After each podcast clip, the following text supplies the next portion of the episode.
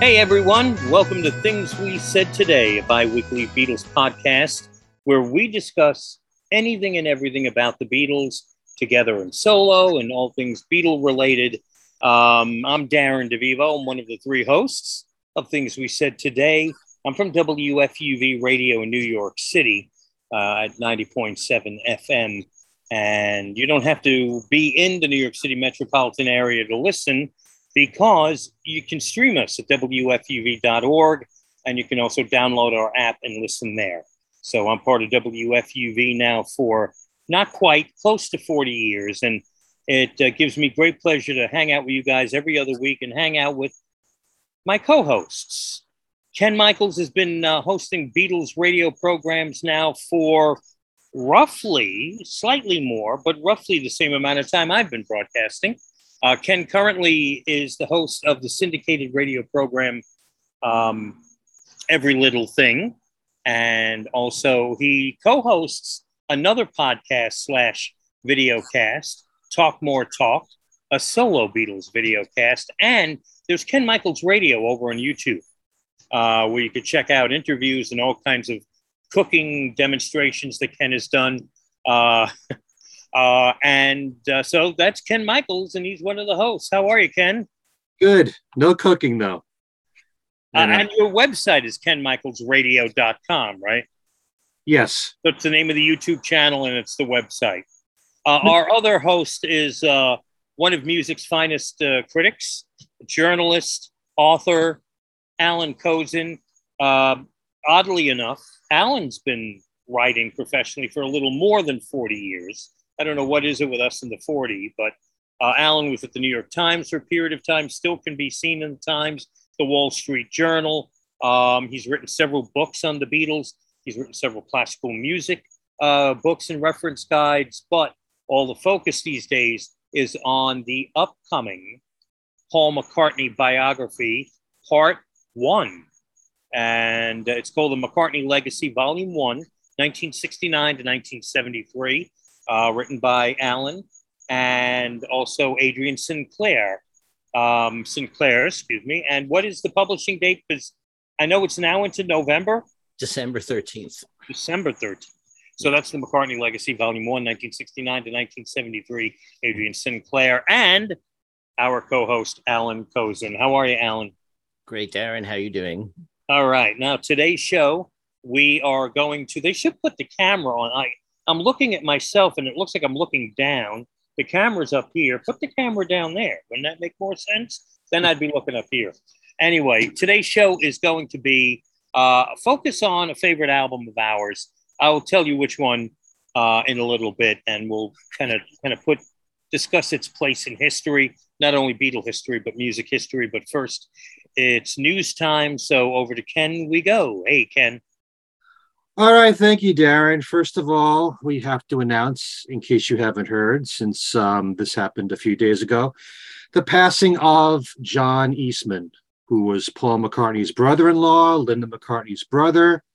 And um, as we all know, towards the end of the Beatles, there was a bit of a feud going on within the group that uh, John, George, and Ringo wanted Allen Klein to become their manager uh, their business manager, and Paul wanted his in laws to represent the group.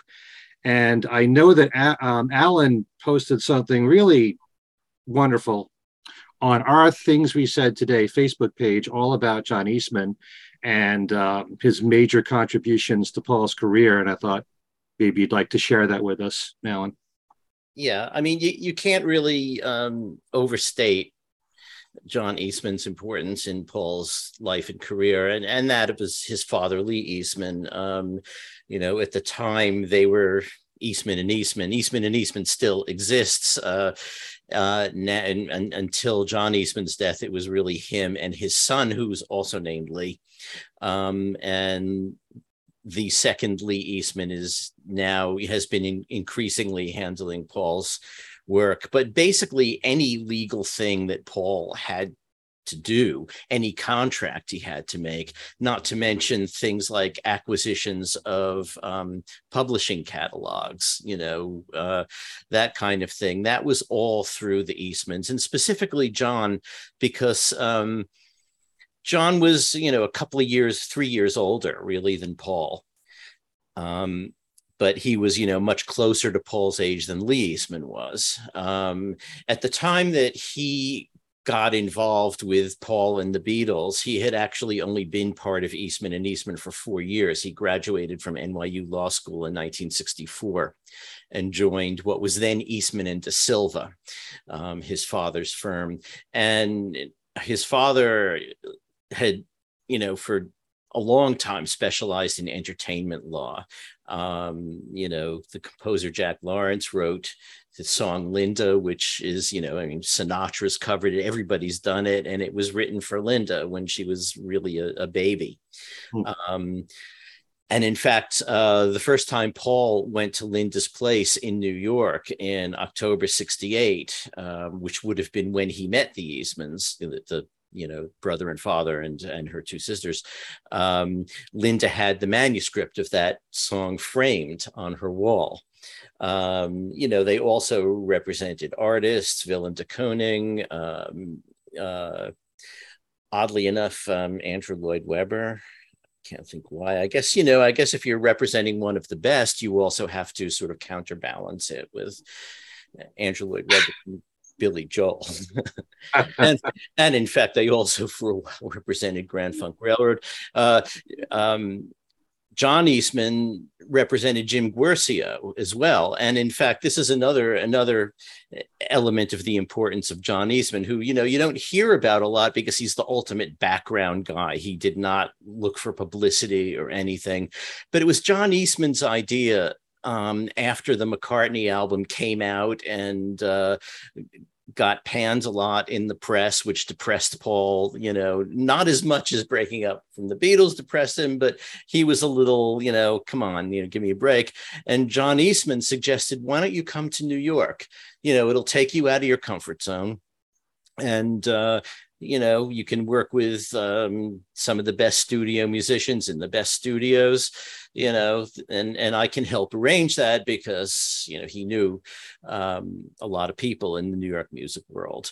Uh, halfway through well more than halfway through but um, after a few months of recording ram when it was sort of going slowly and paul was sort of like continuing to overdub and not finishing um, every everybody was a little sort of worried about you know what's going on with this. And john eastman suggested why don't you go to la and maybe um, work with a producer? And one of his clients was jim guercio who had produced the chicago albums. And uh, at that point he had produced the second blood sweat and tears album Hmm. Um, and so he was sort of a, you know a big successful producer, and so he put Paul together with Guercio. Um, that didn't really work out because Paul really, uh, particularly at the time, wanted to self-produce, um, and there were all kinds of reasons which um, you can read about in December when the book comes out.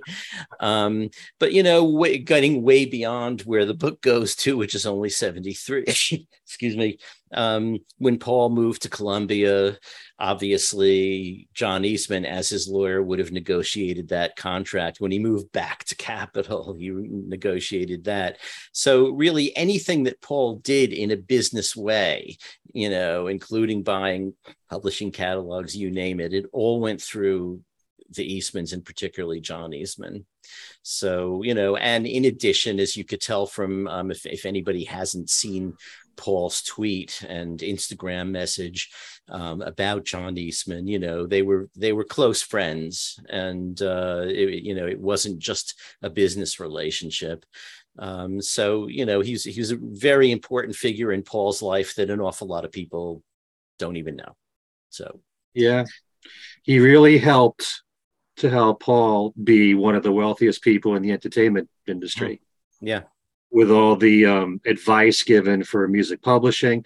When Paul signed with CBS, wasn't part of the deal that he acquired some other catalogs to go yes. with? Yes, CBS owned a catalog that they um, transferred to Paul um, as part of that, as part of the let's call it a signing bonus. But yeah, I can't remember which catalog actually. It's because uh, that's that's in the next volume, which I'm working on now. Okay. All right. what potentially? I know it's guessing, but potentially, what um, what influence? What would have happened? You think to the Beatles had they the other three Beatles agreed? Okay, let's go with the Eastmans and not allen Klein. Um, if the Eastmans were managing uh, the Beatles, you know, I think what would have happened what they were afraid of, you know, like what anybody would be afraid of yes. if you're in a partnership and one of them wants his in-laws is that, you know, the in-laws might favor you. I mean, that wasn't my impression of how the Eastmans operated. The way I see it is, you know, they would have given the same advice they gave to Paul, they would have given to all of them. And they probably all would have been immensely wealthy on Paul's level. Um, but in the end, they had to sue Klein. Klein sued them.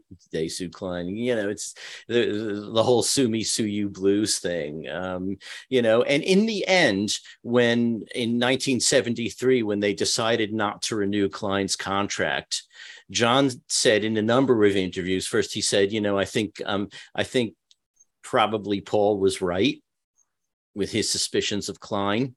Mm-hmm. And the second thing is, you know, by by the time they decided not to re-sign with Klein, um, the Rolling Stones, who had um, recommended Klein originally, had reconsidered Klein because they found out that behind their backs he had acquired all their master tapes up through 1971 and all of their music publishing. He owned all of that. And they were not happy about that. And they tried to warn the Beatles. And at that point, John wasn't listening, which was a, another point of irritation for Paul. But someone asked John when um, when they didn't renew with Klein, you know, do you do you think um, you would have ended up like the Rolling Stones, you know, with him owning your tapes and and publishing? And John said, um, because the Eastmans were always looking over our shoulders and Klein's shoulders, that prevented that from happening. And uh, he said, you know, and and also we were really playing one against the other, so it wasn't going to happen. So it's kind of interesting that you know all of this um, tourists, as we say, about you know uh, the, the the battles between John, George, and Ringo on one side and Paul on the other. You know, John was by 1973 looking back and saying, yeah, that actually saved us, you know. So, wow. yeah. I kind of, I kind of think, I, I kind of think they would have been okay um, if they had gone with the Eastmans, um, just because they, you know, they made Paul an incredibly rich man, as you said, and um, I, I don't think you know if they had done that for the others too it wouldn't have cost paul anything you know? It would have been just like okay this is our advice about how to invest. Mm-hmm. so do it you know? And if they did it it probably would have been good for them. Yeah you know it, it's often talked about how wealthy paul is but um, yes he's made a lot of money from the sales of beatle records and his solo records and his tours but it's my impression that the vast majority of the money that he's made has been from music publishing. Yeah. So for that, you really have to thank the Eastmans. Mm-hmm. And whether or not John, George, and Ringo would have followed suit and had the same kind of interest that Paul did with music publishing remains to be seen. But well, you know, their advice was not buy music publishing. Their advice was buy whatever it is that you're passionate about. And hmm. that's what they did. You know, they were passionate about art. They had a, an apartment full of Picassos and Matisses and and all this stuff. That was what they bought, and that made them very wealthy. I mean, John Eastman just a couple of years ago bought a um, twenty-seven million dollar apartment in Manhattan. So, you know, they've done pretty well. Hmm. Interesting. And you know, in the case of music publishing, I just know that I'm pretty sure the very first catalog that Paul acquired was Buddy Holly's. Mm-hmm. But he did that mainly because he loved Buddy Holly. it Right. wasn't just he wasn't just thinking how much money can I make, you know. I'm, I'm sure that he was he wanted to protect that catalog and make sure that it was well represented. Right. Yeah. Anyway, so very sad to hear about John Eastman. Yeah. Other major passings of note will follow in the news. Hmm. McCartney 1, 2, and 3, the box set is being offered now in three limited edition formats a three album colored vinyl, a three album black vinyl, and a three CD version. Each includes three special photo prints with notes from Paul about the album. And all three albums are available to stream in Dolby Atmos, a way to hear the music in 3D. It was mixed by Giles Martin and Steve Orchard and mastered by Emily Lazar. You can listen to the music from these three albums on Amazon Music HD, Apple Music, and Tidal. Did either of you get the box set? I did. Okay. Which I got- version? I Yeah. got the CD in the black vinyl. I didn't get the colored vinyl. Okay. And did you listen to it in um, Dolby Atmos? But yeah, I have. And in fact, um, you know, the Dolby Atmos for those records um, breaks down to 12 channels. And listening to the channels individually is um, pretty interesting. For instance, we were talking when we did uh, the thing the other a few episodes ago about um, uh, sort of sleeper tracks of Paul's, um, and I had picked Karina Crore. Okay. In Kreen-Akrore, there are things like, you know, he wanted a stampede sound, so he sort of ended up drumming with his fingers on a on an instrument case. Well, they have that on a separate channel. They have the fire that he built, you know, to get crackling fire sounds in there. You can hear, you know, things that you don't really hear in the full track because they're mixed together and, and you know, you're not necessarily supposed to hear it all. Um, you hear the, the arrow flying by. Um, a lot of stuff in this 12 track version. And um, maybe I'm amazed. You know, you solo the vocal for that. It's just incredible. Uh, you hear bits of guitar lines that, you know, I don't remember hearing in the full track. I mean, they're probably in there, but they're like secondary lines. So they're supporting the, the main thing. But, you know, it's kind of interesting to hear all the little stuff he does. Um, so if you um, if you can get the Dolby Atmos and get um, separations somehow or other, um, it's it's very rewarding. Just say and that. they but they're making the Atmos available through the stream. Most people are not going to have right. uh, 12 channels. right. So like you oh stream. I'm running through my little Bluetooth speaker. Mhm. You're not going to be able to take advantage of uh, of, of, of of hearing sampling this if, if nothing else. Right.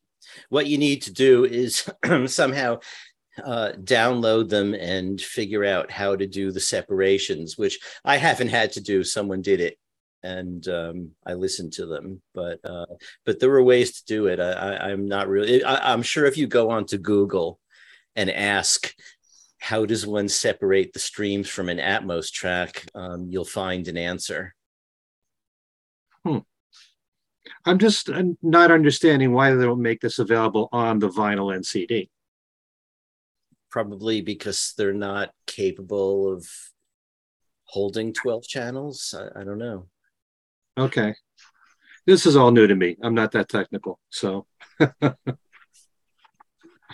all I right. just cleaned the heads on my eight track player. no, I'm, I'm I don't have an eight track. Mark Lewisohn is in the news. He's keeping busy not only working on his follow up to his book Tune In, but with a new project. He gave an interview for the podcast show Word in Your Ear, in which he revealed that in October, he'll be doing three shows in London at the Bloomsbury Theatre called Evolver 62. And in it, he tells 62 short stories about the year 1962 as part of the Beatles story. Each of the short stories is about two minutes long. The show itself is broken up in two parts, each one running approximately 62 minutes. And um, the three shows will run on October the 7th for one show and two shows on October the 8th. Not only that, if you go on to his Twitter page, he has samples of a bunch of them, and they're really interesting. I was about to say it's on YouTube as well. Oh, yeah. Oh, okay. He's posted shows, and again, they're all about two minutes long. They're all very entertaining. And um, if you want to find out more about the shows, you can look at the tour's website at BeatlesEvolver.com. And be sure to check out Mark's interview on that podcast called Word in Your Ear. And you can also visit Mark's own website at marklewisohn.net. Okay, congratulations are in store to Beatles author Jerry Hammack, whose series of books, the Beatles Recording Reference Manuals, volumes one through five, have all been added to the permanent collection of the Rock and Roll Hall of Fame Library and Archives. Very nice. Bruce Spizer's latest, Rubber Soul to Revolver, is now available for pre order, which you can do on his website, beatle.net. The official release date, as it's listed on Amazon for that, is October the 10th. Just released is a new book called Top of the Mountain The Beatles at Shea Stadium 1965 by Laurie Jacobson. And we're just, we just surpassed the anniversary for that. And we have some passings here to note. First of all, there's Mo Ostin. Mo is an American record executive who worked for many record companies, Verve, Warner Brothers, Reprise, and DreamWorks. He was inducted into the Rock and Roll Hall of Fame in 2003 by Paul Simon, Lorne Michaels, and Neil Young. Mo was responsible for signing the Kinks to Reprise Records and Jimi Hendrix after seeing him perform at the Monterey Pop Festival. Other impressive acts he signed were Neil Young, Paul Simon, Joni Mitchell, Fleetwood Mac, Randy Newman, The Grateful Dead, REM, Madonna, Tom Petty, Talking Heads, and the Red Hot Chili Peppers. And now, Mo, what's that? And Mike McGear. He did? Yeah, the McGear album. Okay. Signed. Add that to the list. Yep. Thank you, Mo. He must have formed some friendship with George Harrison, whose Dark Horse Records was distributed by Warner Brothers, as George wrote a tribute song to Mo, which over the years has been bootlegged. It was first issued on a four album set in 1978 of various Warner Brothers artists contributing songs for a tribute album, which was only issued as a promotional item in a box set. George's song, simply titled Mo, M-O, was one of them. It's a really nice song with um, typical great slide guitar work from George Harrison. It's also the shortest title of any song written by any of the Beatles with just two letters. Mo Ostin, God bless him, he was 95. I love that song, Mo. Wish it came out officially. Maybe someday it will. Uh, you going to say something? If Ringo decides to follow up why not with why and just spell it why, then he can break George's record for Okay. If we get to interview Ringo, we'll bring that up to him. I'm sure that's a serious consideration for him. Uh, obviously, one of the biggest names we lost in the past week was Olivia Newton John. Without question, one of the most successful female artists of all time, having massive hits in the 70s and 80s, as well as being known for playing Sandy in the now iconic film Grease. It is certainly worth uh, noting that early in her career, she recorded three songs that were all recorded by George Harrison for his All Things Must Pass album. She recorded If Not For You, and although the song was written by Bob Dylan, Olivia's version was close to George's arrangement of the song. That recording was a no- number seven hit in the UK and her first top 40 hit in the US, peaking at number 25. She also recorded What is Life, which made it to number 16 on the UK charts, number 34 on the US adult contemporary charts. And while it wasn't released as a single, Olivia covered Behind That Locked Door. Both What is Life and Behind That Locked Door appeared on her 1972 album, Olivia. And earlier in her career in 1968, she performed Here, There, and Everywhere on Australia's TV version of Bandstand. She also covered The Long and Winding Road on her 1976 album, Come On Over. Definitely one of my favorite singers of all time. Olivia Newton John. Yeah, I, I was never really much. Uh, I didn't really follow her music all that well, uh, Mhm. other than the hits. But she's part of the soundtrack. To if you grew up in the '70s and and the '80s, she was part of your soundtrack, and um, it was very sad to hear the news of her passing. Uh, I know my wife is a big fan of the movie Xanadu, and she was in that as well. So you know, she's such a, an important part Right. you know, folks my age, our age, um, you know, it was very sad to hear of her passing. I could be here a long time if I listed all the songs I love from her, but most of the major hits and some of the smaller hits, the duet she made with uh, Cliff Richard, Andy Gibb, obviously John Travolta, they're all favorites of mine. Uh, she will be definitely missed.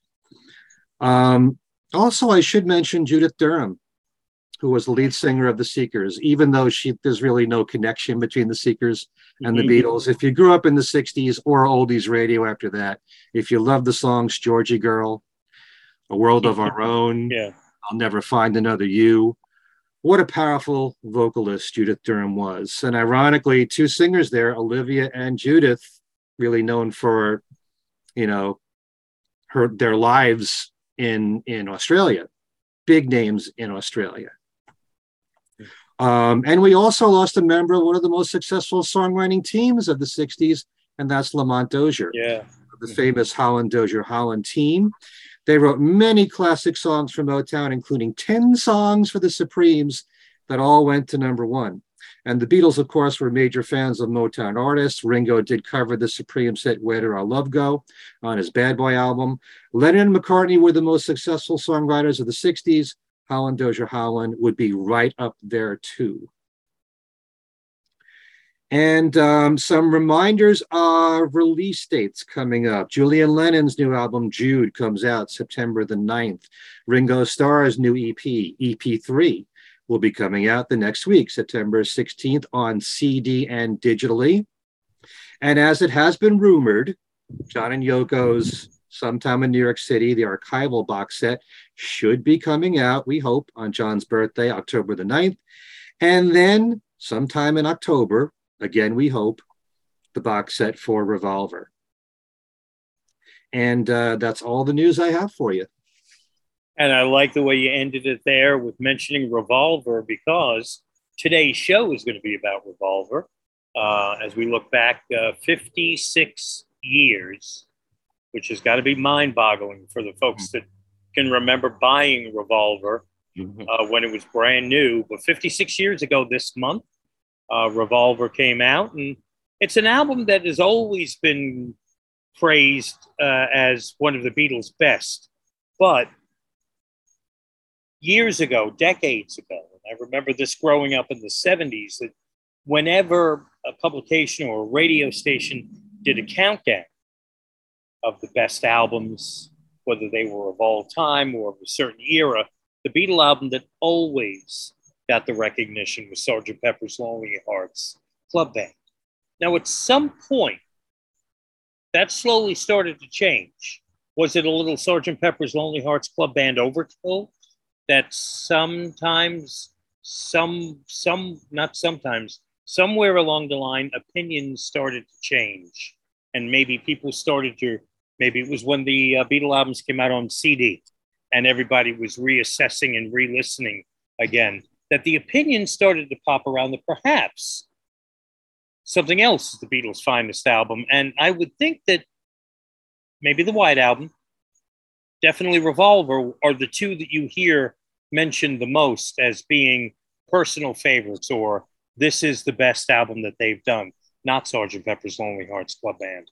So we thought we would talk about a Revolver and our experiences with it, our opinions of it, and its place uh, in Beatle history and and the music history in general. So, um, not not to, to bring age up in this, but I do want to start with Alan because you probably remember hearing it for the first time, or at least keep bringing it home, and maybe not all of your initial impressions of Revolver, but I would love, I've said this before, I would love to have been a fly on the wall for uh, any Beatle fan the day they brought Revolver home and and see their reaction to this because they were maturing with every record that they did.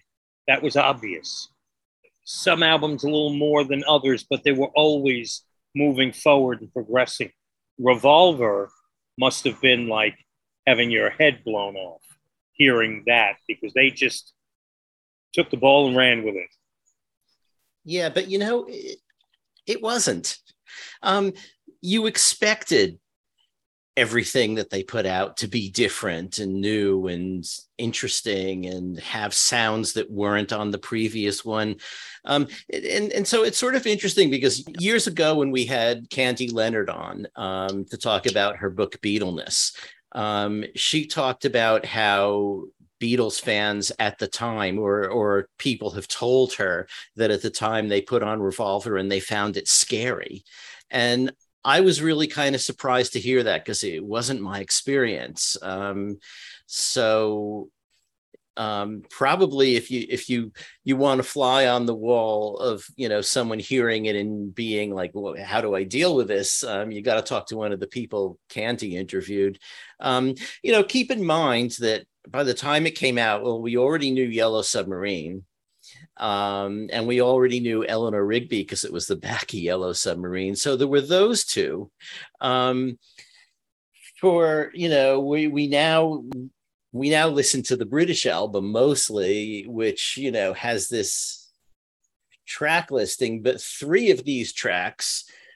Um, I'm only sleeping, and your bird can sing, and Dr. Robert, Robert had been taken off the American one and were on yesterday and today, which we got in June, and this came yeah. out in August. So we're already sort of being, you know, if you look at it this way, we now have already heard five of the Revolver tracks, if you account Yellow Submarine and, and, Ellen, and Eleanor Rigby added to those three. So the sound world that the Beatles were going to give us, we were already kind of sliding into a little bit.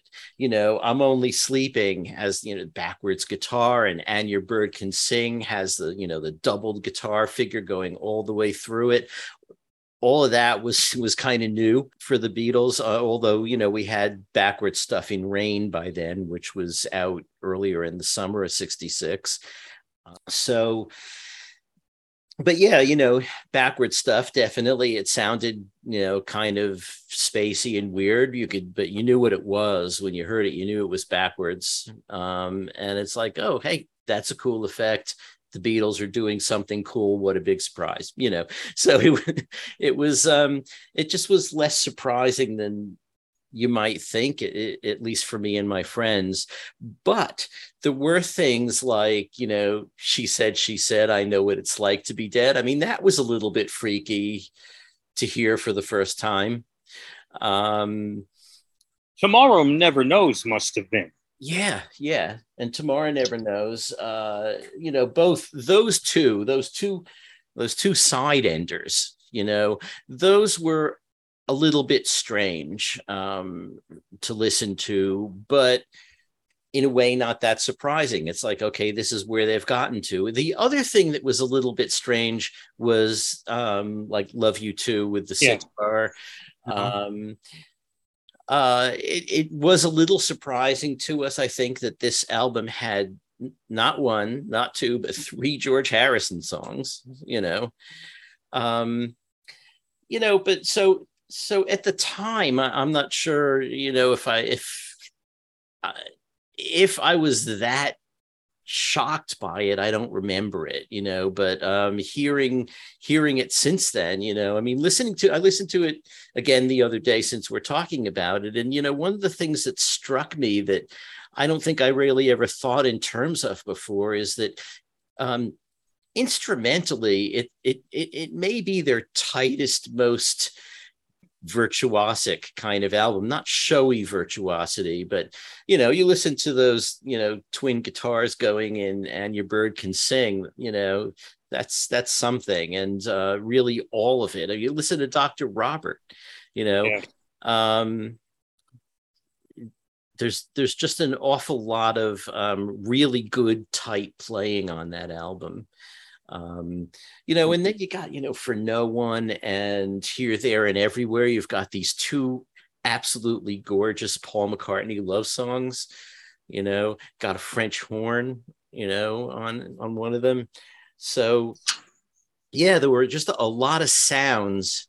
Um, but we were getting used to hearing unusual sounds from them. So um, you know, that's just how it was do, do you recall a friend's reaction or something that maybe was uh, was the opposite of yours or somebody else who you know a friend of a friend or someone like that or your girlfriend's brother or something that hated the new direction and what are these guys doing? Or anything you know that that that kind of pops into your head? I don't really remember anything like that because all of my friends were pretty much all in on Beatles stuff, you know, like we waited for it and we were never disappointed by it. Mm-hmm. So, um, you know, our, I think our approach was not to say, hmm, do I like this or don't I like this? It was more like, okay, this is unusual. Let's come to terms with it. What's great about this? You know, we, right. I like that guitar. I like that, you know, and and and it, it really uh it really didn't even strike us as uh you know something to rebel against. It it just was more like something to come to terms with. Oh. Interesting. Hmm. Now, Ken, you would have been pretty early on. You were pretty young, but the album itself was probably a few years old at least, give or take, whatever uh, when you first uh, discovered Revolver. Uh, how do you remember when it came? You don't remember when it came out, do you? You would have. No, but I, I know for a fact that being brought up by the American albums first, right. I had all the albums fairly close to their release dates. Maybe not the day that they came out, but pretty close to it. So, yeah, I would have heard Revolver in 1966. And, you know, there's so many That's things that Alan said there that you know I would certainly repeat because when I listen to Revolver now, the British album, I'm totally blown away by it. And I hear a radical difference between Rubber Soul and Revolver. Yeah. But I know that it, it suddenly it became this epiphany for me, which which Alan just repeated. Probably when I was a, a little kid, how much can you analyze at the age of six or seven? I was used to the evolution of the Beatles. It all sounded very natural to me. Once in a while, there'd be a really strange song. I always thought I Am the Walrus was completely weird, mm-hmm. and A Day in the Life scared the hell out of me when it first came out.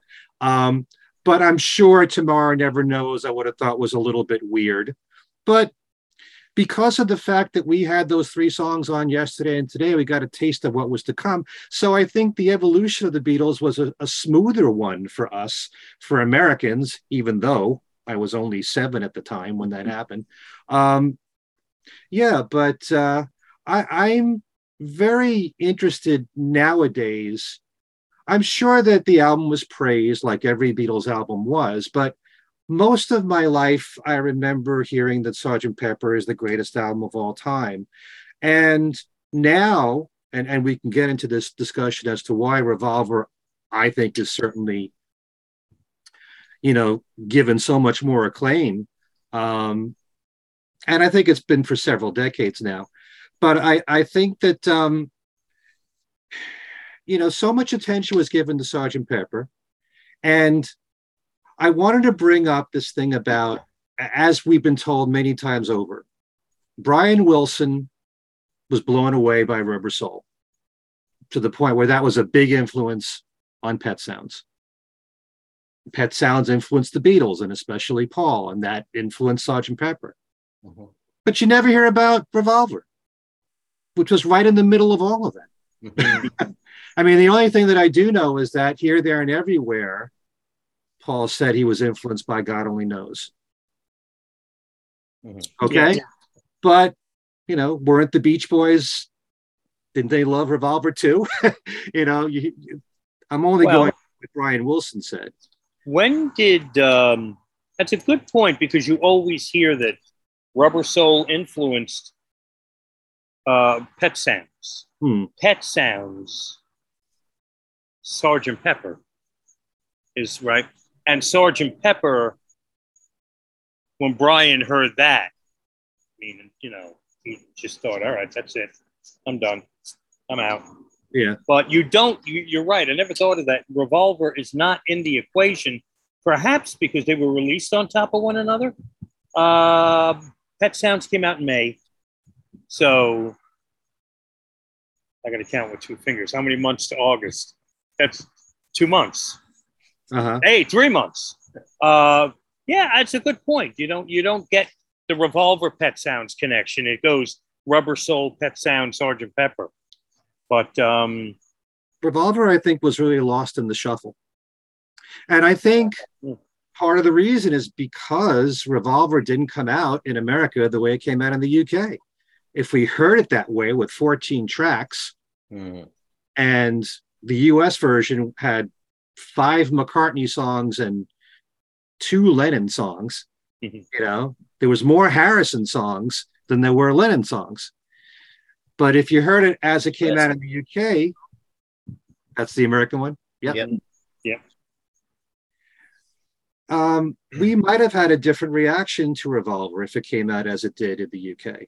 It was a much more balanced album five Lennon, five McCartney, three Harrison, Mhm. and Yellow Submarine, which essentially is Paul's song. But um, yeah, but because of that, I think we were more blown away by Sergeant Pepper. But I think that there was just so much innovation that was done on Revolver, which you can feel so much more, absorb so much more when you're listening to the UK version. Mhm. That's just my, you know, Mhm. my opinion there. When 1987 happened and all the Beatles albums came out on CD, up until then I only had a few Beatles imports. So I was used to the American versions. Once I Mhm. started listening to it from Please Please Me On, the way they released it in the UK, you get a different impression oh yeah, of Yeah. the catalog. Mhm. Um, you know, whereas you know, 1964, we're catching up with all the music for the last year and a half of the Beatles, and we all know the story how everything came out in America, and you got less tracks, and it wasn't exactly the way the Beatles had planned them on their albums. But once you hear them the way that they released it, you have more of an appreciation for the growth of the band. Mm. You know, as they released their albums and singles in that chronological order. Revolver is is probably the worst of the American albums um, because the only difference about it is it's missing three songs. Whereas with with all of the others, you can probably come up with some justification about why you like the American one. Um, you know, meet the Beatles. Um, you know, jettisons the covers and is most of the covers and is almost all original, which is a great way to introduce them. Um, Beatles' second album has has a lot more of the covers, and it's a you know very rocky album, and you know, and it has hits like "She Loves You," you know, and so on. Even with you know "Rubber Soul," where Capitol did some serious messing about, like by taking tracks from "Help," the British "Help," and putting it there, you know. It makes it into a more acoustic album than the real one, and you know, has that opening. I've just seen a face, which is a great opening track, um, and is lost on the British help. So all of these, you can you can make some kind of case. There's no way you can make a case for the American Revolver. There's simply nothing good to be said about it, except that it's the rest of the album and it's really good. But if you want the whole album, you got to get the British one. Because it's shorter. That's it. Yeah. You know. And you weren't aware of the fact back in '66, unless you were, a a, dare I say, a scholar, getting records from England and and comparing and seeing these big differences uh, that were, you know, with the albums in the two countries. You weren't aware of the fact that yesterday and today had three songs that were supposed to be revolver songs, and yesterday and today was wow the new Beatle album. Wow, Revolver's the new Beatle album.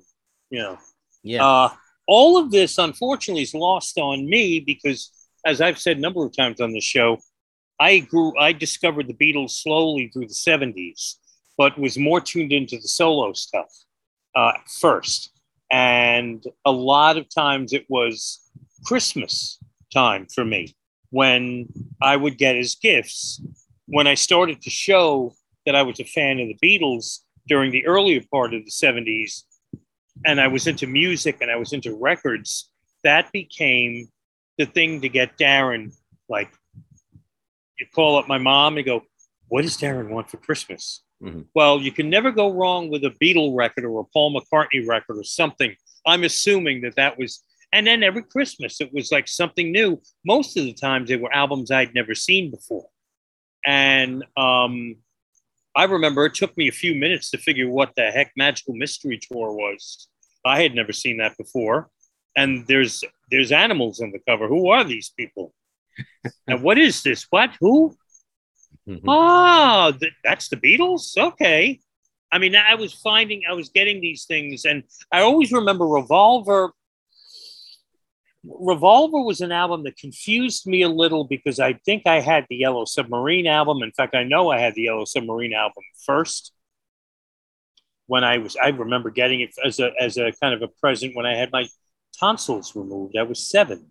1972, I got Yellow Submarine and Yellow Submarine, the songs on that album. So for me, Yellow Submarine is on Yellow Submarine. What's Why's Revolver have the same song? I was going backwards, you know, and piecing this all together and using that um, that giveaway flyer that came with the blue and red albums that had the discographies listed out uh, as a guide to trying to figure out what belonged where and what year and you know there would be there was a couple of errors on them that didn't jive. Um, but that was how it all i pieced it all together so to me by the time i sat down from beginning to end and listened to revolver i was already well aware of probably most of the beatle albums i think revolver was one of the last ones i came to hmm.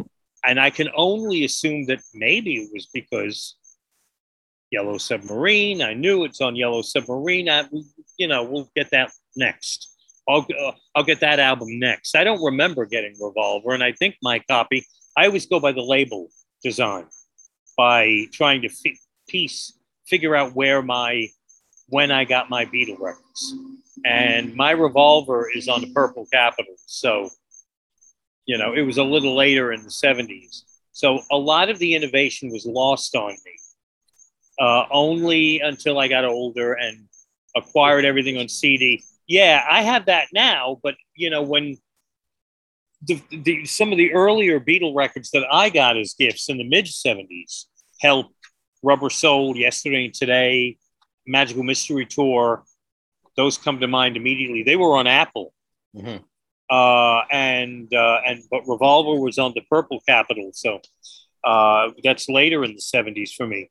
So in a way, I kind of uh, feel a little like left out that I didn't hear things chronologically and get to really appreciate the maturity with my own ears without the experts today like us that are all over the internet and in books that are kind of guiding us through the music today. Um, Revolver was one of the first CDs that I that I bought. Um, and I was, I'm old fashioned. Uh, I still do the same thing today. I was very hesitant with CDs. I didn't want to hear from CDs. I was an LP, I was a vinyl guy. Um, but uh, I had a CD player purchased for me as a graduation gift from college. And I had no choice but to test the waters of this new technology. So, all right, what do I buy? I'm going to the store and I'm like, all right, the Beatle albums are coming out on CD.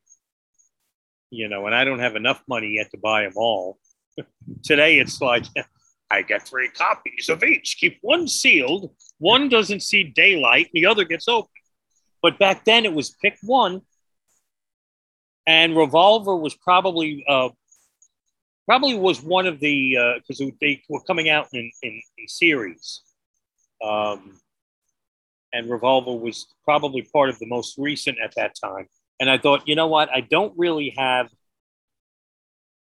It's probably one of the albums I've spent the least amount of time with, and it probably is Dynamite on CD.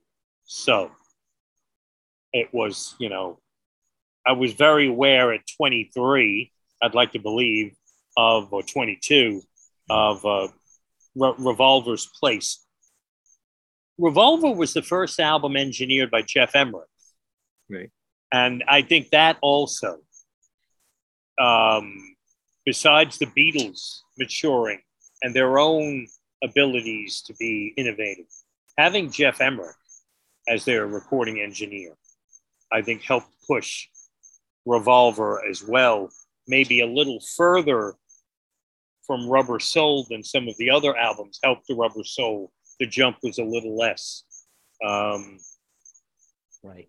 but Rubber Soul to Revolver, I always thought, you know what, that some of that was Jeff Emerick, John wanting to sound like what was the uh, the Dalai Lama on a hill, Mhm. on a mountaintop for Tomorrow Never Knows. Jeff Emerick, well, why don't we dangle a mic from the ceiling?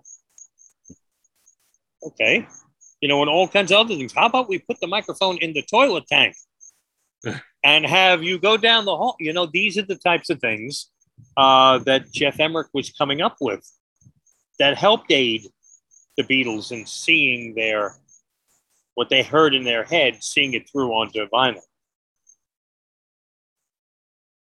Yeah, well, I think one of the things that Jeff Emerick did, which was so instrumental with Revolver, was the close miking technique. Mm-hmm. Everything that he recorded, and right up front recording the strings on Eleanor Rigby, and right up front recording the Indian instruments on Love You Too, and the brass on Got to Get You Into My Life. You know, a lot of what you were saying there, you got to give George Martin a lot of credit too. Of Oh, course, yeah. obviously but um, putting John's voice through a Leslie speaker on Tomorrow Never Knows, you know, that's um because John went to George Martin and said that's what he wanted. So how do you translate that into sound? George Martin had to come up with something. So yeah, Jeff Emerick deserves a ton of credit, obviously, but uh, you know George Martin does too, always. And age, of course, I'm sure played into it because Jeff Jeff Emerick was actually younger than the Beatles, so mind was working in a different way, and he's not worried about, I guess, what the uh, uh, the technicians and the head engineers at Abbey Road were saying about how the equipment must be treated and the whole the, the uh, restrictions put upon them. You know, let I think it'd be really cool to take this microphone and bury it under the floorboards and uh, you know, see what that sounds like, and running a running a vocal through um, the Leslie speaker. And I think it was, uh, and I don't recall what song it was, if it was a Revolver song or not. Uh, didn't Jeff Emerick kind of um, um, Jerry Reagan amp into a, being a big microphone? Um, and I don't recall what song that was, but something about using the speakers of the of some sort of um, technique of using the, the the amp to act as more of the microphone. I Uh, was reading something about that. Yeah. yeah, so uh, that also was uh, uh, had to be what helped push Revolver uh, to where it was. Um, as for the perception of the general public changing, not only to Revolver, but changing away from it seems though Sgt. Pepper's Lonely Hearts Club Band, and now you hear less and less people mentioning that as the greatest album. It's Revolver, it's the White Album. Some people even go in with Rubber Soul. Um, any thoughts on why Revolver has, over the decades, in people's minds, is more significant musically, just musically, than Sgt. Pepper? I could give you my theory. That's what we're here for. this is just my opinion here, but uh, I've been saying for a while that for several decades now, there has been more of a movement towards less production, more of a pure sound, more of a raw sound, um, going away from very layered productions like Sgt. Pepper was. And even though the Beatles were experimenting with a lot of different sounds on Revolver, they still sounded like a band. You know, you still heard them playing all their instruments, and um, it's a much more raw sound, even though they still did a lot production wise there. not nearly what they did in Sergeant Pepper. I think we've kind of drifted away from the Pepper type albums. No matter what, Pepper will always get a ton of respect. But at this moment, you know, the music industry is very trendy. But I think this has been going on for for quite a while. Sometimes I think, and again, my opinion here, ever since the 90s when we've had shows like unplugged be so popular and you had a lot of the the grunge 90s bands from seattle be very big more people young people are liking that kind of thing um, simplicity raw sounds just the band the way it is no frills not um not the big production that sergeant pepper was I think no matter what, in the history book, Sergeant Pepper will always be respected.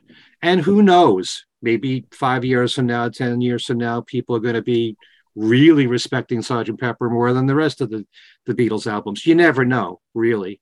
But if you like that kind of sound, then you're more likely to like the White Album. If you like Revolver, you definitely like the White Album. Back to basics with the Beatles. You'll like Get Back, Let It Be, those sessions. You'll turn away from Sergeant Pepper. I don't even, you know, Abbey Road is still the Beatles as a band, despite how elaborate the medley was. Um, Sergeant Pepper was the Beatles doing with a lot of production there. Think about all the layering that was done on uh, Within You Without You, mixing uh, Indian instruments with Western instruments, string instruments there, A Day in the Life, all the work that was done on being for the benefit of Mr. Kite to get all the sounds that were done there. And yeah, you still had more simple productions like Getting Better and Fixing a Hole. But um, Sergeant Pepper, the title track, and all the brass instruments and everything. I think that at the moment, as much as I love that music, the public kind of has drifted away from that. Um, maybe that'll change. Again, this is my opinion here.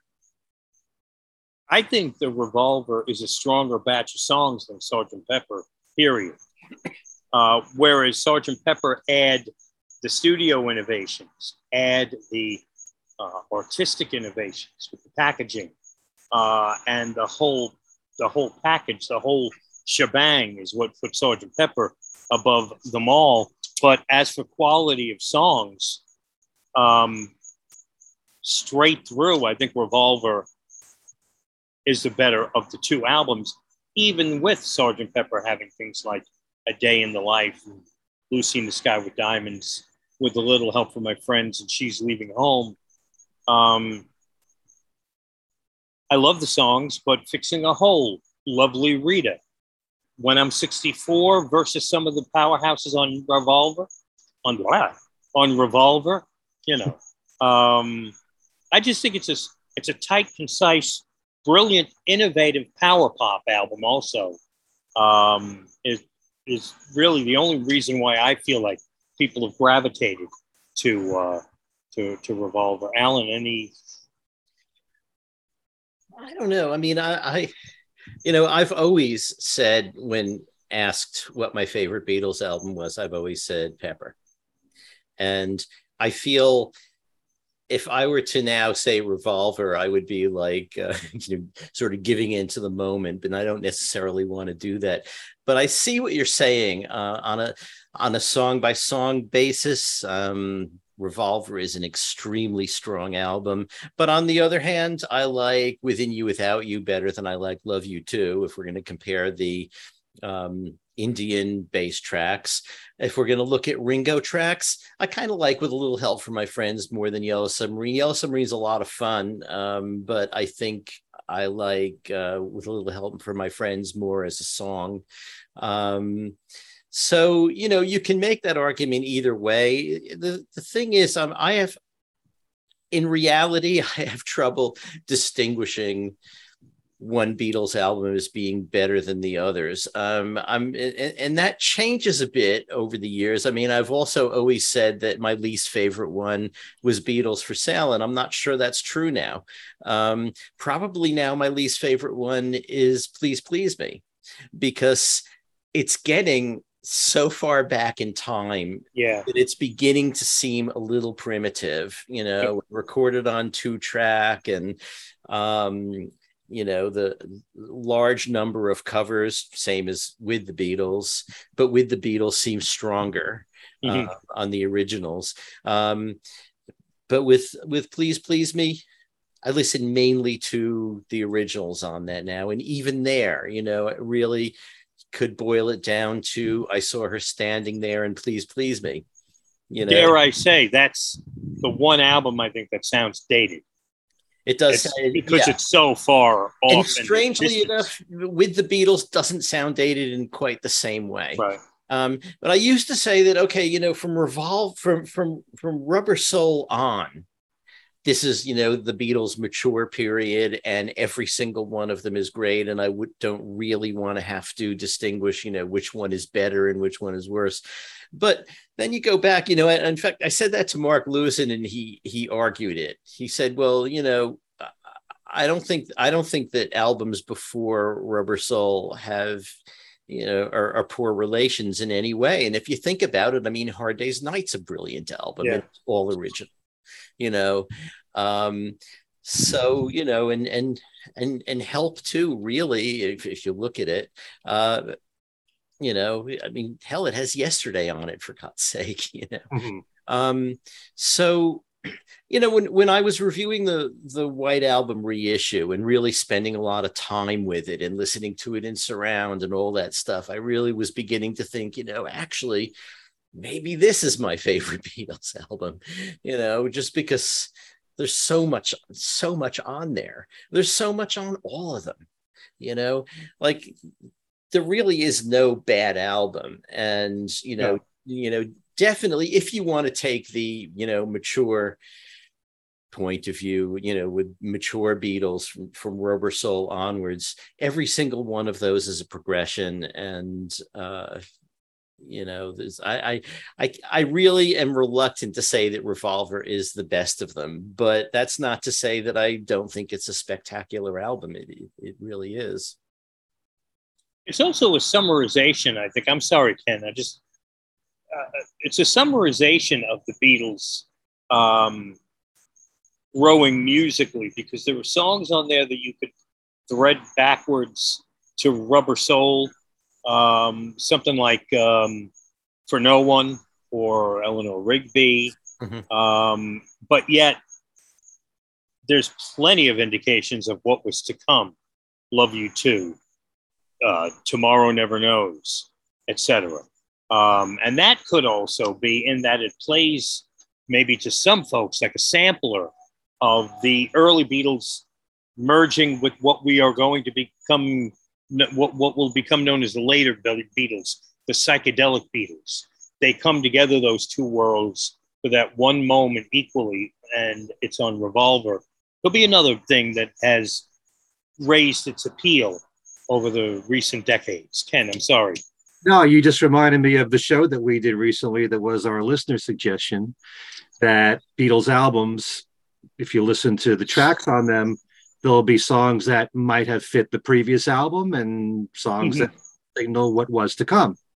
But, you know, Yeah. at the risk of, of sounding like a cracked record, whether or not music sounds dated has no effect as to whether or not I still like it. Um, and, uh, you know, I know a lot of people have said to me the early Beatles stuff sounds dated. Still, it's strong music. And um, a, thing about Sergeant Pepper that we've heard all along is that, you know, it was grouped into that year 1967, which was such a big year in rock and roll. And it was the, the birth of conceptual albums and all. And so, um, Sergeant Pepper's received a, a, a ton of credit, even though really the songs have very little to do with each other as a concept telling a story. But 1967 has been a dividing line for the longest time in radio of what classic rock stations will play and what they won't play. It's one thing when you have a, a weekend Beatles show and they'll play anything from the Beatles, even if it's early stuff. But normally throughout the week, and even now, because they play very little 60s and even less 70s. It starts with 1967. You don't really hear music that predates 1967. Hmm. So, but I have noticed, as we pointed out in the last several decades, how much more respect Revolver has been given. And I do believe there has been a fatigue factor with Sergeant Pepper. A Day in the Life is played so much, Lucy and the yeah. Diamonds so much. The title track to Sergeant Pepper into With a Little Help from My Friends. As great as those songs are, you know, the public can get tired of the same ones. I wish they'd play other songs than Sergeant Pepper, you know, other than the same ones over and over again. But over, overall, I think that Revolver is an album that for me really blows me away because it was the biggest creative leap from one album to another, from Rubber Soul to Revolver. And it was still a leap to go from Revolver to Sergeant Pepper. But as someone who really appreciates when artists branch out and explore so many different genres of music, Revolver is just a totally such an impressive body of work with where the Beatles were going from the classical sounds of Eleanor Rigby and For No One to psychedelic music from She Said, She Said to Tomorrow Never Knows to the Indian music to go from Norwegian Wood, you know, into Love You to a full blown Indian song.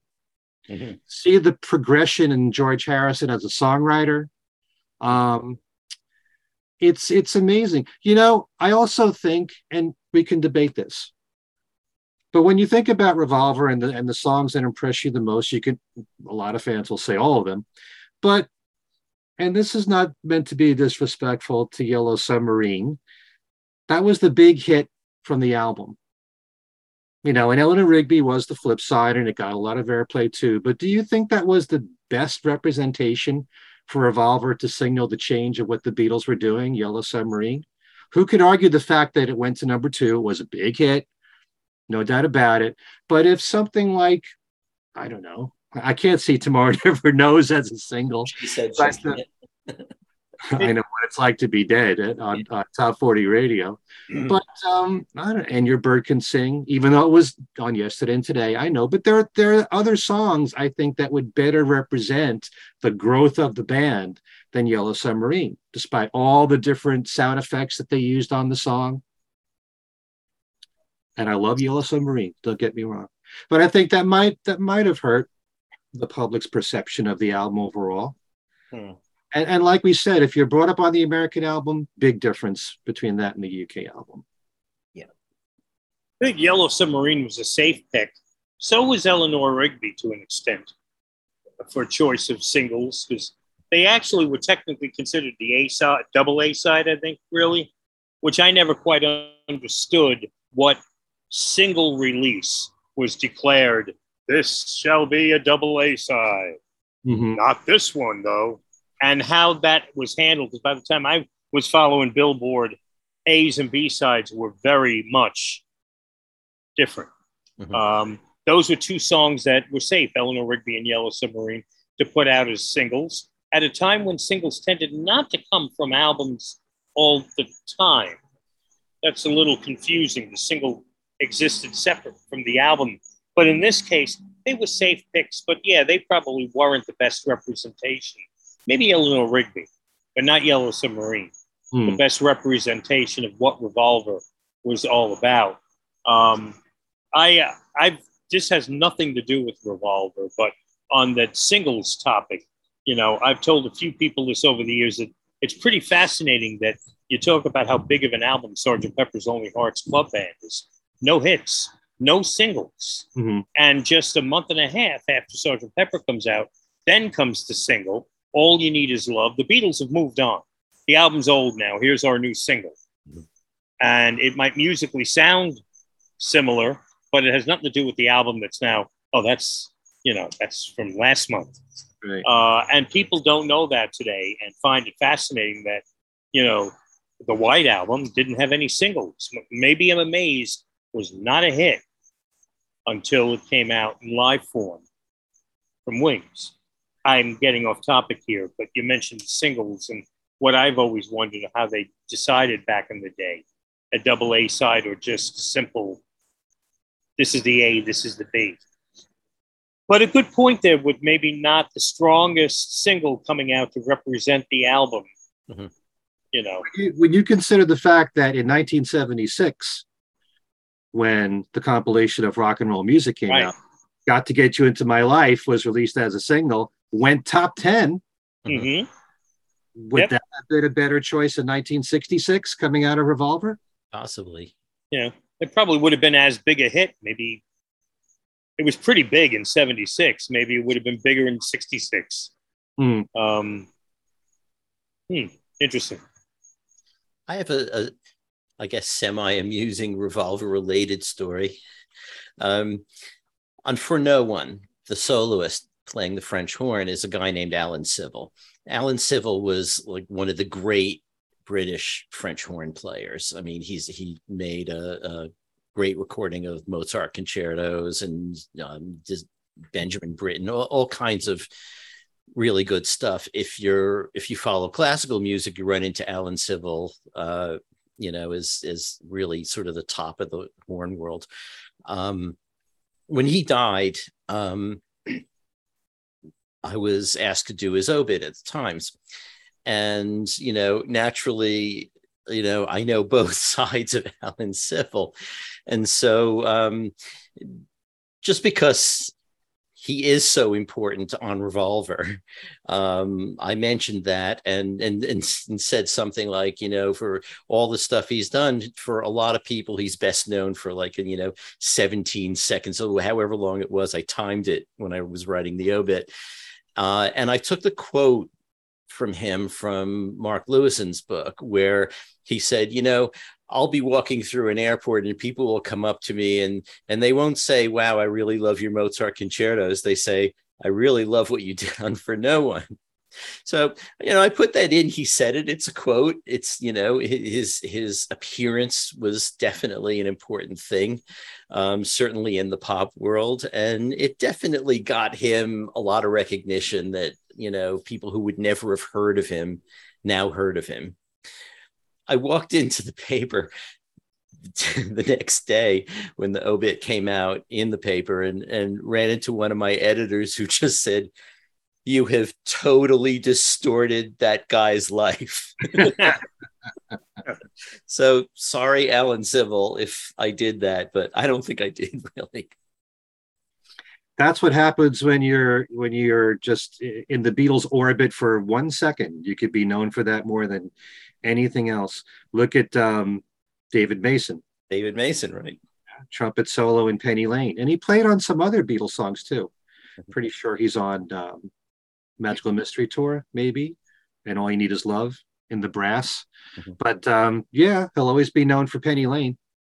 And for uh, feeling all right and um, being a member of Traffic. Sorry, I couldn't resist. um, okay, so I, I guess uh, we've uh, revolved around Revolver here. Now we have to see what could be potentially an incredibly exciting box set, if, if in fact it does happen. Kind of odd that the past box sets that have come out usually come with a little early buzz, a little factual buzz, where you get the sense, oh, this is definitely happening. And maybe a rumor leaks out. Some Giles Martin's been working on this uh, a year in advance. The Revolver box set seems to, if this is happening, seems to have come out of nowhere. That there was no leak, there was no rumor that came out.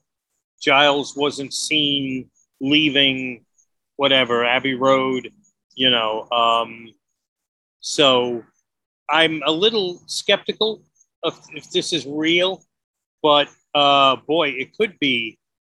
It could be one. You know the way when we reviewed and talked about the Let It Be box set, we liked it, but there was some buts in there, and the same with Abbey Road. It's wonderful, but I don't think there's going to be too many buts in what they could possibly do with Revolver in a box set.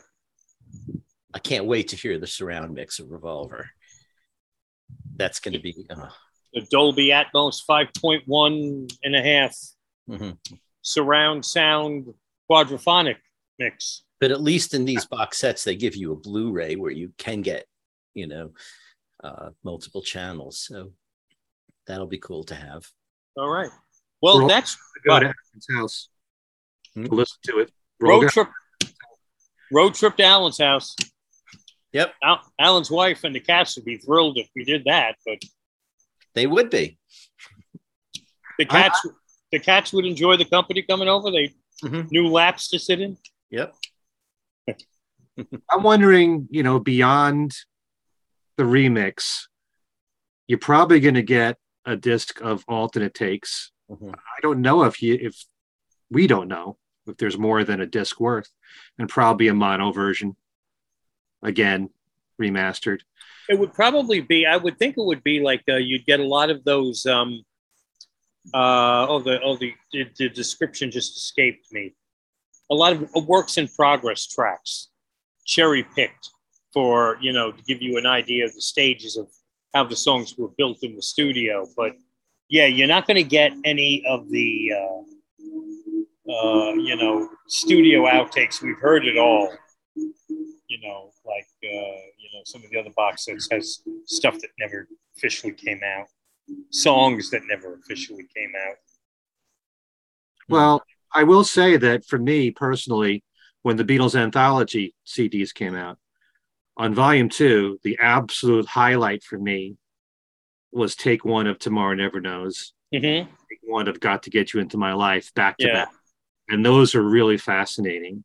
And, you know, Apple's been pretty um, clever not to duplicate what they put on the anthology box sets to put them in the in, in the archival box sets. So, and I love that acoustic version of um, "I'm Only Sleeping." That's killer, Right. and just the backing tracks, the strings of Eleanor Rigby. Mhm. So, I'm curious to see if they're if they're gonna, you know, duplicate that. I hope not, but you know, still belongs there. Yeah. I mean, I think some repetition in these instances is necessary because the you know these are takes that need to be you know maybe put things into context. You got to hear it again. You know. Hmm. uh, even though it came out already once it has a place here. Uh, so you can have it with everything else as opposed to having to go run and get Anthology 2 or something to compare. But um, anyway, so there's Revolver, my friends, uh, from the minds of things we said today. Um, so I guess we'll go around and um, give our farewell speeches and uh, what we're doing, appearances we're making, how much time's left in our probation, and all that other stuff. We'll start with Ken. Okay, my other uh, podcast show called Talk More Talk, a solo Beatles videocast. We just did a show on George Harrison's Live in Japan, the actual tour itself, and the double CD that came out for it. Um, that's on our YouTube channel, Talk More Talk, a solo Beatles video videocast, and all of our audio outlets. It's on every single platform. Um, our next show is going to be an interview with Eoghan Lyng. He has just written a new book.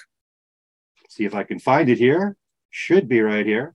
George Harrison in the 70s. And he gives his own analysis of Oh, okay. George's albums from that decade. And um, so everybody on the show, Kit O'Toole, Tom Hunyadi, and Joe Mayo and myself will be asking him questions about everything that's in that book. And that's coming up.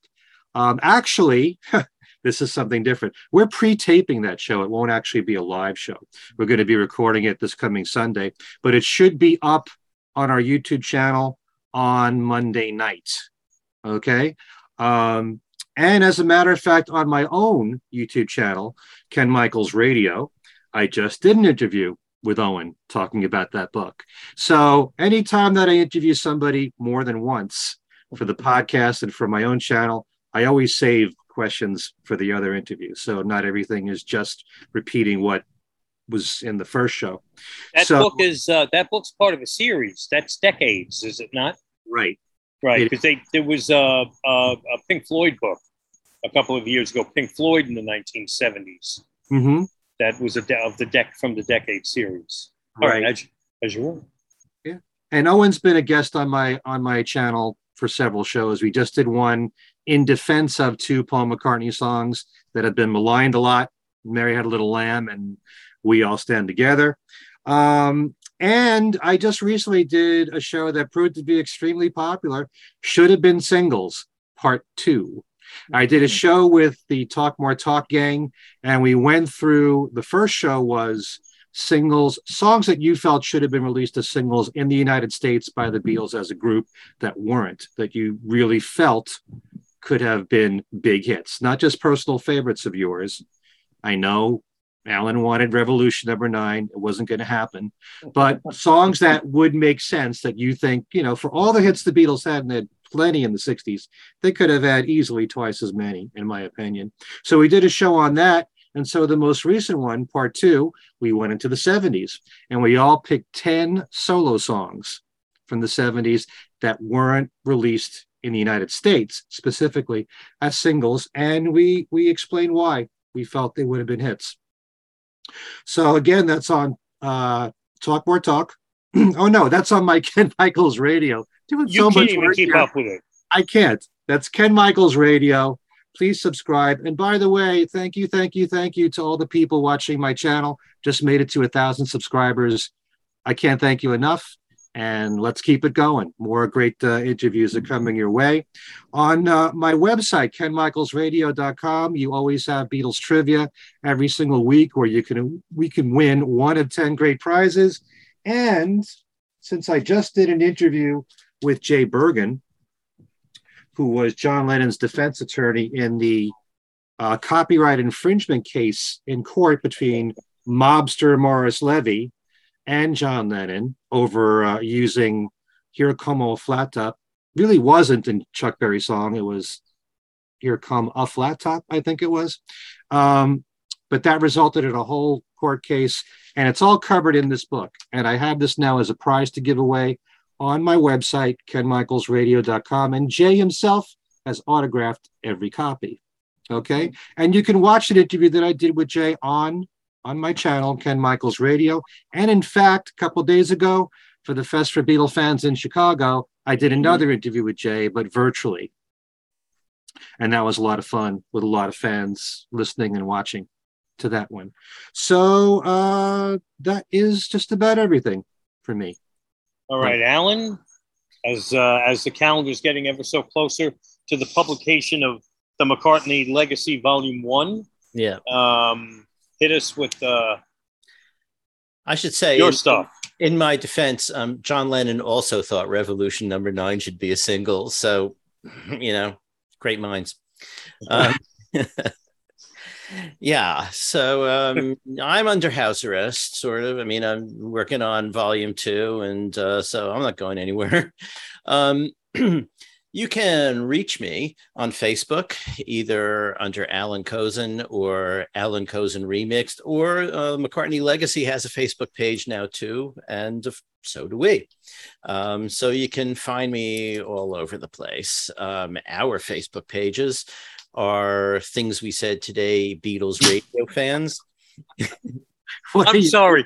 No, I'm, I'm my butt is hurting me in this chair and I I can't take it anymore. So I had to move. All right. Sorry, Alan, as you were. Ignore my butt. So, um, things we said today, Beatles radio fans, and just plain old things we said today. You can reach all of us uh, by email at ready for this very long name things we said today radio show at gmail.com um, we get some interesting email from people we get um, uh, show ideas and um, you know arguments about this and that or um, things you know uh, some interesting stuff. Uh, so feel free to write us. Uh, so let's see i did facebook i did oh we also have a twitter page uh, twitter feed at things we said fab. And um, that's probably all the ways to reach us. Uh, you can, we hope you're watching the YouTube version of this because it's video and you can see, you know, Revolver album getting held up, uh, stuff like that. Um, uh, 105,000 of you have watched the uh, Peter Jackson interview. Um, that obviously is our most popular one by far. Um, so thanks for um, thanks for getting it over the hundred thousand mark, and uh, um, all of the shows are up there. A lot of them are just straight audio. Um, it's only been um, last several months we've been doing video too, um, but they're there to listen to. There's some great stuff um, going way back uh, before I joined, even uh, and before Darren. Um, when it was um, Ken and Steve Marinucci, they had some great guests, great interviews. Uh, those are still worth listening to. Um, so feel free to go rummaging through. And uh, also, we're on Podbean and iTunes and iHeartRadio and all kinds of other places. So if you want to listen to any of these old shows, they're all out there. And uh, yeah, have a ball. Binge watch things we said today, and yeah, and then when you're done, the seasons will have changed. It'll be like the yeah, now Darren's going to stay outside for all the rest of. Well, the, I mean, we had when comments, it gets to be winter, he's going to have icicles. I should, I should actually see how how how late in the season I could bear sitting out here. Um, we did have, and I do apologize for this. Actually, we did get a comment about lighting issues, and I know for a fact that I've had some problems uh, with my primitive setup here, um, including the day that I decided it would be have a nice backdrop to go by a certain window in my house not taking into consideration if the sun sets. And uh, by the time we got started recording the show, uh, all of a sudden I'm looking, I'm going, I'm really not here anymore because the house is dark. But uh, so I came out here and I'm not guaranteeing I'll be here next time because it might be raining or something, but or it'll be hot and you don't want to see me melt. Anyway, uh, WFUV. Uh, you can uh, reach me at Darren DeVivo at WFUV.org if you want to send me a personal email. Uh, better, better bet is really to go to Facebook. I've got two Facebook pages Darren DeVivo, another one which is Darren DeVivo, uh, WFUV DJ, Beatle podcaster, something like that, a longer title. Find one of them and I'll hook you up on the other. They're very similar, though. That's always the best place to find me is Facebook. Um, and as for listening to WFUV, which I uh, uh, invite you to do it, we're a very much cutting edge station, emphasizing lots of new music. Uh, you can uh, listen to me Monday through Thursday nights, starting at 10 p.m. till 2 in the morning, and Saturday afternoons from 1 o'clock until 4. So uh, that's my deal at WFUV, which is at 90.7 FM in the New York City area. Um, or you could uh, stream us at WFUV.org or get our app and listen to us on our app. I don't have a smart speaker, so I'm not 100% certain how those things work, but also from what I've been told, if you asked your smart speaker to play FUV, it would know what you're talking about. And that's my spiel. And that's our show on Revolver, things we said today.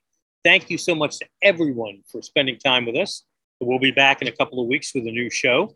Uh, and uh, for Ken, for Alan, I'm Darren DeVivo saying peace and love. Thank you very much. We'll see you next time.